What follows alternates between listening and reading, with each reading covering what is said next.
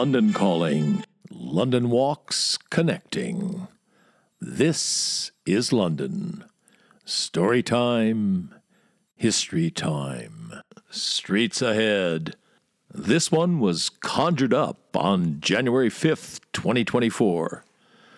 And for a pin for it, the day's main headline Flooding Across England.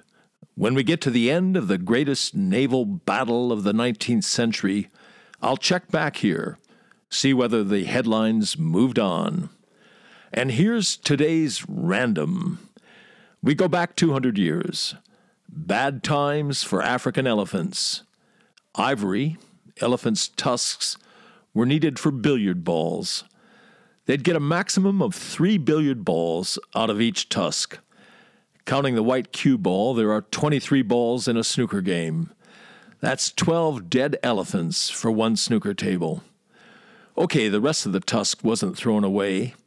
They were also using ivory to make knife handles, piano keys, crucifixes, dildos, chess sets, cribbage pegs, door handles, napkin rings, ceiling punches, and umbrella handles and it was used as an inlay to furniture and gun butts. And the chips and the dust could be used in polishes and the preparation of Indian ink. A single manufacturer kept 30,000 billiard balls in stock. A cutlery manufacturer in Sheffield went through 20 tons of ivory every year. And let's bring it back to London. London was the principal center for the distribution of ivory in Europe for most of the 19th century, and it needs must be stressed that they were African elephants. Indian elephants have poor tusks. 99% of Sri Lankan elephants don't even have tusks. And what's prompted all of this between my David's ears? Lisa's East India Company walk. That's what. Some walks are game changers. They set something in motion. Lisa's East India Company walk had that effect on me. Before I went on it, I knew almost nothing about the British Empire. I came away from it with my eyes opened, wanted to know even more. So ever since, I've been reading ravenously about the British Empire. What it meant for African elephants is some of the ground that reading has so far covered. Okay, now it's back to Trafalgar Square for another whirl and where's the roulette ball, mixing my metaphors here, landed? On the double zero. Double zero for Nelson. In short, a death in the afternoon. One of nearly 5,000 deaths that day, which is by way of saying this unveiling of Trafalgar Square looks at the death of Admiral Nelson. The other deaths? Sure, let's clear the decks. Let's get our accounting straight. 47,000 sailors and Marines fought to the death that day, literally to the death for over 10% of them. The British were outnumbered in terms of manpower and size of the respective fleets. There were 33 French and Spanish warships, almost 25% more than the 27 ships under Nelson's command. There were 27 vessels in Nelson's fleet, but the Battle of Trafalgar was essentially won by 14 ships which together suffered 85% of the British fleet's casualties. The enemy fleet was manned by some 30,000 French and Spanish sailors. Nearly half of them, about 14,000, were killed, wounded, or captured.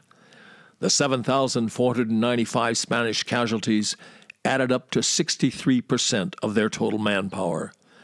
3,373 French seamen lost their lives that day fighting the French and the Spaniards, 17,000 British sailors.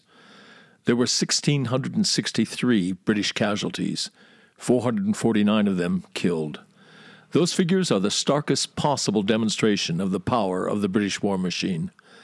The battle was a melee of carnage and chaos, of deafening noise, of blinding and choking smoke. The ship's atmospheres were drained of oxygen by the explosions. It was a scene of sudden and grotesque injury and death. Okay, we're in Trafalgar Square. Let's find Nelson. The mortally wounded Nelson, not the Nelson up at the top of the column. Look at the four bronze panels around the base of the column. They depict his four great victories Cape St. Vincent, the Nile, Copenhagen, and Trafalgar. Find the Trafalgar panel. It's the one that faces down Whitehall. There's Nelson, right in the middle. He's dying. Now, a couple of things about that panel. To start with, its size and its position. Size wise, it's bigger than the other three. It's primus inter pares, except they're not pares because they're not equal. The other three are the supporting cast the Battle of Trafalgar and the death of Nelson. The death of Britannia's god of war is primus. It's the big one, the most important one.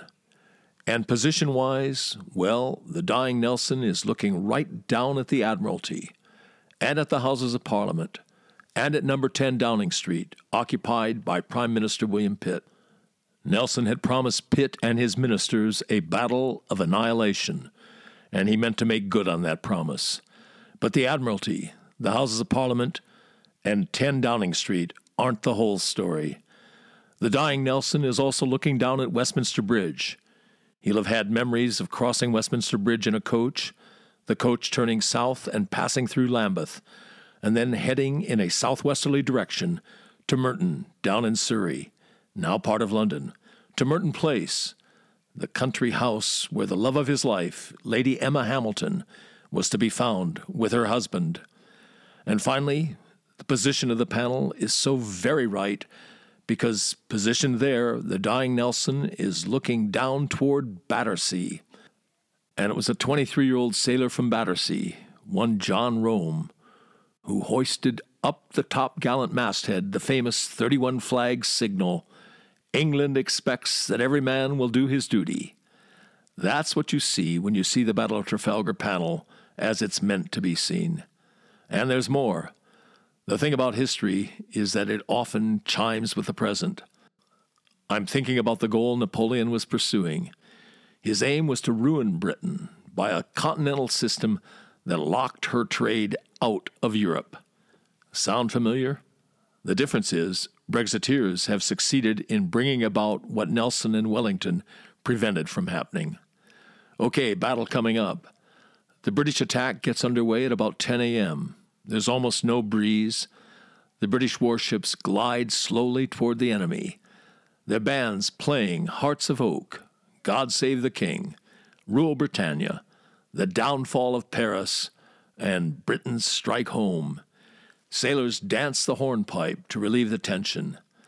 The Temeraire was leading the fleet, but Nelson ordered it into second position behind his flagship, the HMS Victory. Now there's a connection for you. Turner's famous painting, The Fighting Temeraire, is of course there in the National Gallery, perfectly positioned behind Nelson. The firing begins shortly before noon, at a distance of about a thousand yards. At about 630 yards, the foresail of the Victory is mauled. You can still see it in Portsmouth. It's severely torn in the center. It's perforated by 20 round shot and some 60 musket balls. Admiral Nelson is on the quarterdeck with his secretary, John Scott, and the Victory flag captain, Thomas Hardy. That young secretary, John Scott, is one of the first to die. He's almost torn in half by a round shot. Soaked in his blood, Nelson looks on as his secretary's body is lifted from the blood drenched deck and flung overboard. The French warship, Redoutable, is just 30 yards away. The ships are so close, some of the Victory's guns cannot be run out properly. The Redoutable is ablaze. British seamen pour water into its ports to prevent the fires from spreading to the Victory. And you want to know about firepower. At 30 yards, British ordnance could smash through more than four feet of solid, seasoned oak. But the most famous shot in the battle wasn't fired by one of the huge three ton guns. It was fired from a musket aimed by a French sniper steadying himself near the top of the Redoutable's mizzen mast. The sniper was 18 yards from his target. His target was a small officer in a blood spattered coat with a huge gold star pinned to the left breast. That medal, which Nelson couldn't be persuaded not to wear, was a giveaway. The sniper took aim and squeezed the trigger. He missed the breast, but not by much. The ball, I carry a near approximation with me on my walk, show it to my walkers, let them hold it, feel its heft. The ball struck Nelson high up on the front of his left shoulder. It pierced his epaulette. Torn away bits of gold lace, silk pad, and bullion accompanied it on its frightful journey through Nelson's body. The tally was fractured ribs, a ripped open lung, a terrible spinal injury, and ruptured arteries. It rendered Nelson an instant quadriplegic. The ball struck him at about 1:15 p.m. Nelson has 3 hours and 15 minutes to live. He's in excruciating pain. It's a terrible death. He'll drown in his own blood. Dying, he'll say over and over again, Thank God I have done my duty. One of the ship's doctors, Alexander John Scott, remembered his last words as, God and my country. So, yes, take a last look at the crumpled Nelson, there in the center of the panel. And to his left, there's Captain Hardy. But now make a London Walks move. Look at a detail of the panel that most people never see. I suppose you could say, look at a couple of the spear carriers in the scene. Look at the left hand side of the panel. There are two young midshipmen there, with muskets. And just behind them, there's an older man, pointing. He's saying, There he is! Get him! He's pointing to the French sniper. The older man is the Victory's quartermaster. He has just seconds to live. He's about to be shot in the face, but he's done his duty. The young midshipmen have seen the French sniper. They're going to take aim. They'll shoot the sniper dead just a few frames forward from the one we're looking at. And then, finally, look closely at the hair and facial features of one of the midshipmen. Whoa! That comes as a bit of a surprise, doesn't it? Yes, that's right. He's African. Nelson's sailors were an international lot, lots of different nationalities, including a couple of dozen men and boys of color. Say too. But here's the thing we've just scratched the surface of Trafalgar Square. We'll see where the world takes us next time. Finally, credit where credit is due here. A biographer of Nelson, I'm not, but I read widely. I tapped into several sources for this piece, the main one being John Sugden's magisterial study, Nelson, the Sword of Albion. And to make good on my earlier promise, remember I said when we got to the end of this piece, we'd see whether the headlines had moved on from the floods. And sure enough, they did. And you can probably guess, taking yet another center stage turn, Jeffrey Epstein, and yes, Prince Andrew. The headline of the Metro Braid Andrew in orgy on Epstein Island. And four paragraphs in, Andrew is mentioned more than 70 times in 950 pages of depositions. Deary me. When I was growing up, there was a vulgar saying that blah, blah, blah has no conscience. Blah, blah, blah is, of course, my expurgated version of what it was, what it is, that has no conscience. But I think there's a certain somewhat politer euphemism that doesn't do badly as an understudy, namely, an unruly member has no conscience, which in turn puts me in mind of Lord Chesterfield's dictum about sexual congress. The pleasure is momentary, the position is ridiculous, the expense is damnable. The expense for Prince Andrew so far for that ridiculous position and moment of pleasure is twelve million pounds. Well, not for him, for his mother and his family. And doubtless we'll see whether that cool twelve million will have to be topped up. For something momentary, this one's got a long shelf life. And inevitably, there's a London Walks connection. On my Belgravia pub walk, we stand right in front of the little bijou house where the deed was done and the photograph was taken. Beaming faces, arms around waists, Ghislaine, Andrew's procurer, smirking away. You've been listening to This is London, the London Walks podcast, emanating from www.walks.com, home of London Walks, London's signature walking tour company, London's local, time honored, fiercely independent, family owned, just the right size walking tour company. And as long as we're at it, London's multi award winning walking tour company, indeed, London's only award winning walking tour company. And here's the secret London Walks is essentially run as a guides cooperative. That's the key to everything. It's the reason we're able to attract and keep the best guides in London. You can get schlubbers to do this for 20 pounds a walk, but you cannot get world class guides, let alone accomplished professionals. It's not rocket science. You get what you pay for.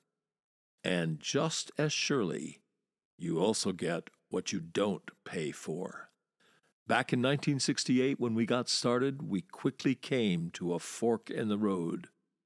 We had to answer a searching question Do we want to make the most money, or do we want to be the best walking tour company in the world? You want to make the most money, you go the Schlubbers route. You want to be the best walking tour company on the planet, you do whatever you have to do to attract and keep the best guides in London. You want them guiding for you, not for somebody else. Bears repeating the way we're structured, a guides cooperative, is the key to the whole thing. It's the reason for all those awards. It's the reason people who know go with London Walks. It's the reason we've got a big following, a lively, loyal, discerning following. Quality attracts quality. It's the reason we're able, uniquely, to front our walks with accomplished, in many cases distinguished professionals. By way of example, Stewart Purvis, the former editor and subsequently CEO of Independent Television News, and Lisa Honan, who had a distinguished career as a diplomat. Lisa was the governor of St. Helena, the island where Napoleon breathed his last and, some say, had his penis amputated. Napoleon didn't feel a thing, if things the mot juste. He was dead. Stewart and Lisa, both of them CBEs, are just a couple of our headline acts. Or take our Ripper Walk. It's the creation of the world's leading expert on Jack the Ripper, Donald Rumbelow, the author of the definitive book on the subject. Britain's most distinguished crime historian, Donald is, in the words of the Jack the Ripper A to Z, internationally recognized as the leading authority on Jack the Ripper. Donald's emeritus now, but he's still the guiding light on our Ripper Walk. He curates the walk, he trains up and mentors our Ripperwalk guides, fields any and all questions they throw at him. The London Walk's all star team of guides includes a former London mayor. It includes the former chief music critic for the Evening Standard. It includes the chair of the Association of Professional Tour Guides and the former chair of the Guild of Guides. It includes barristers, doctors, geologists, museum curators, archaeologists, historians, university professors, criminal defense lawyers, Royal Shakespeare Company actors, a bevy of MVPs, Oscar winners, people who've won the big one, the Guide of the Year award. Well, you get the idea. As that travel writer famously put it, if this were a golf tournament, every name on the leaderboard would be a London Walks guide. And as we put it, London Walks guides make the new familiar and the familiar new. And on that agreeable note, come then, let us go forward together on some great London walks. And that's by way of saying good walking and good Londoning, one and all. See you next time.